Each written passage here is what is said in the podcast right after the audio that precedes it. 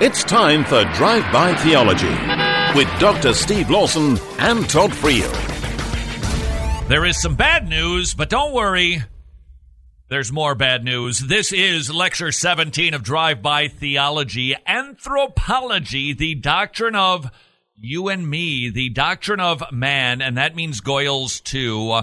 The bad news is we've got a sin problem, a really, really big sin problem. But if that isn't bad enough, it gets worse from there. Steve, this is going to be a bit of a downer lecture because this points to we are in a really sad state right now because we're not just walking around this earth morally neutral. We are actually haters of God at war with our creator. And if I remember theology properly correctly, he's omnipotent, which hints he's going to win this battle and I'm going to lose big time. Yes, you and I both know that we have to have the right diagnosis of the problem of the human race. And it starts in the garden, Genesis 2 16 through 17. We started out innocent. We disobeyed God. We ate the fruit and we fell into sin. And all of us inherit that problem. Hosea 6 7. But like Adam, they have transgressed the covenant there they have dealt treacherously against me. Love that the harmony of the Bible pops out. Hosea. How many people read Hosea on a regular basis, but look at the theology? But like Adam, they have transgressed. So the people that Hosea is addressing are like Adam, transgressors. When Adam transgressed, it didn't just kind of bum out God. It didn't just cause God to go, well, just try kind of hard it set a whole sequence of events into order, and it starts with alienation from God. Yes. Uh, God denied man access into his immediate presence as soon as man sinned. In Genesis 3:23, therefore the Lord sent him out from the garden of Eden to cultivate the ground from which he had taken. So he drove the man out. There was this separation, this alienation now between holy God and sinful man. And they knew it straight away because they heard God's voice and they didn't want to be with him. In fact, they hid from God. That's what's sin. It doesn't just like kind of cause some issues that we need to work through, like some battling spouses. No, no, we are alienated from God because of sin and hostile towards God. Yeah, they didn't just walk out of the garden. God drove the man out. This this was suddenly the terms are completely different, and the effects are, needless to say, a little bit on the painful side. Genesis three sixteen through 19, the woman, she will have pain in childbirth. The fellas, when they go to work, that's why your text doesn't get sent. That's why the email gets lost. There's frustration in work because of the fall. The consequences are around us when the package doesn't arrive when the employee doesn't perform, when the meeting is a bust, all of that right back to Adam. Yes. Furthermore, there is human isolation and hostility. Genesis 3 7. Then the eyes of both of them were opened, and they knew that they were naked. And they sewed fig leaves together and made themselves loin coverings. Also in Genesis 3:12 the man said, the woman whom you gave to be with me. She gave me from the tree and I ate. There's hostility among men. Oh, absolutely. Now they're dysfunctional. Genesis 3:16 Yet your desire will be for your husband and he will rule over you. It shows that there's going to be a little bit of a territory battle because of the fall. Man is supposed to be leading, but he's inclined to not do it. The woman is supposed to be submitting, but she's not inclined to do it. So when you, inside of your home, are finding yourself fighting over territory, decision making, just getting along, think this is an effect of the fall, which, by the way, can help you to resolve that conflict. When there is fighting going on in the home, instead of calling it fighting or disagreeing, give it a theological term. You're sinning. Because then, if you identify it rightly, you can go, hey, guess what, honey? We're both sinners. Oh, yeah, Adam and Eve, the whole calamity. Good news. We can both go to the cross together. Identifying things that happen in your home theologically, as opposed to with psychiatric terms, can ultimately lead you to a solution, which is the gospel. Genesis 4 7. If you do well, will not your countenance be lifted up? And if you do not do well, sin is crouching at the door, and its desire is for you. But you must master it. So we have hostility amongst ourselves. We battle one another. And now we're in another battle sin. We've isolated, separated ourselves from one another. There's division, there's hostility. And now we've got to battle sin itself. Now, those are some of the consequences of sin. And that's bad news. But it's not done yet. No, there's futility in nature as well. In Genesis 3:17, then to Adam God said, "Because you have listened to the voice of your wife and have eaten from the tree about which I commanded you, saying, You shall not eat from it, cursed is the ground because of you. In toil you will eat of it all the days of your life. There's a curse on now the ground in creation. And the implication is not just farming, but all of our jobs all activities that provide for us.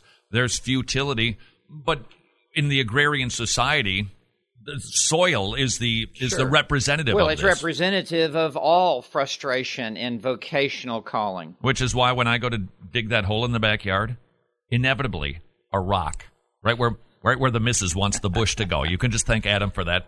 Futility in nature, for we know that the whole creation groans and suffers the pains of childbirth together until now. Romans eight nineteen through 22. And wait, there's still more. Because of sin, the effect is death.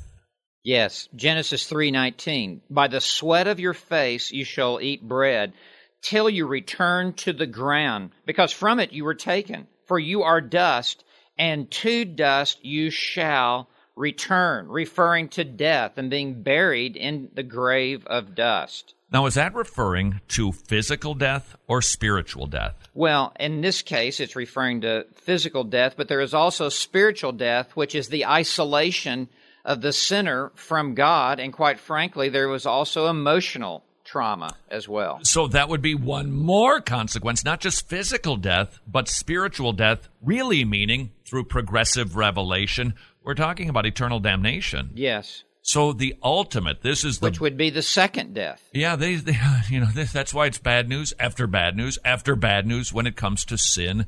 Ultimately leads to our bodies die and we go to hell because of our sin. Yes. Well, thanks for joining us here on Drive By Theology. If it ended there, this would be an exceedingly bleak tale. If it if the Bible stopped in Genesis 3, yikes, that would be a huge bummer. We will get to the good news later in Drive By Theology, but we're not going to stop this drubbing on anthropology known as sin, which we inherited from Adam. You know, I always think that there's going to be a line in heaven queuing up and Adam's going to be up front going, "I know, I I know, I just I come because the poor guy takes an absolute drubbing." The idea of original sin, our sin coming from Adam, it's important that we establish that because of the implications. What text would say that we inherit sin because of Adam? Well, Romans 5, verse 12 says, just as through one man, and that would be Adam, sin entered into the world, and death through sin, and so death spread to all men because all sinned. So when you and I are born, we are born in Adam. That is correct. So everybody on the planet, you have you have one of, of two fathers, if you will, Adam or somebody else. The Lord Jesus Christ. So you're in Adam or you're in Christ. This real Romans chapter 5 really establishes that sin is inherited because between Adam and between Moses there was no written down law. So there could be no accounting for sin. And yet people died. And so Romans chapter 5 makes the point that original sin was inherited by us because people died between Adam and Moses. Romans 5, 13 through 14, for until the law, sin was in the world, but sin is not credited when there is no law. Nevertheless, death reigned from Adam until Moses. So after Adam introduced sin into the world, everybody who was born was introduced as a sinner too. And even though there was no written down law so that they didn't have a criminal record, they still died. And the reason for it is because they were born in Adam. Now, again, bad news. But Romans 5 contrasts being in Adam with being in somebody else in Christ. Yes, Christ was the federal representative of his own people, and what Christ did on behalf of his people has also come to be the possession of those who believe in him. So Adam's sin imputed, credited to us, Jesus' righteousness imputed and credited to us. Yes, the two great imputations. So if you're in Adam, you're credited as a sinner, even even if there isn't a law that is written down. There is now. But even if there isn't, you inherit sin, you inherit death. But if you are in Christ, you inherit righteousness and you inherit life. The great contrast between two men, the one who failed and the one who succeeded. But because we are born in Adam, when we are born, we are simply bent toward evil, which is why you don't have to teach your children how to sin. No, you have to teach them not to sin. Yeah, you just and if you, this is the one that just staggers me. Oh, little children aren't sinners. Then you haven't been to Chuck E. Cheese's. that is definitive proof. Go to McDonald's Playland. Little kids are little sinners. Having said all that, Dr. Lawson, there might be somebody who's thinking, wait a second. If children are born little sinners, and if a child dies or is aborted or is miscarried, before they can hear the good news of the gospel and repent and put their trust in Jesus Christ, does that mean that little sinners who don't respond to the gospel and aren't even able to respond to the gospel go to hell? No, I do not think so. I think children before an age of knowing their right hand from the left, and that would take it all the way back to the womb itself when they die, I believe that God, by His grace, applies the righteousness of Christ to them and they are made acceptable in His presence. And when you say they don't know their right hand from their left, means that they don't know that they're shaking their fist at God. Right. I know I'm not supposed to lust, but I'm going to do it anyway. So they don't have a sin debt with God. And so when they die, God graciously imputes the righteousness of Jesus to them because they have not willfully, consciously sinned against God. Yes. And that just magnifies the goodness of God. Yes. And it, shows how unconditional His grace is.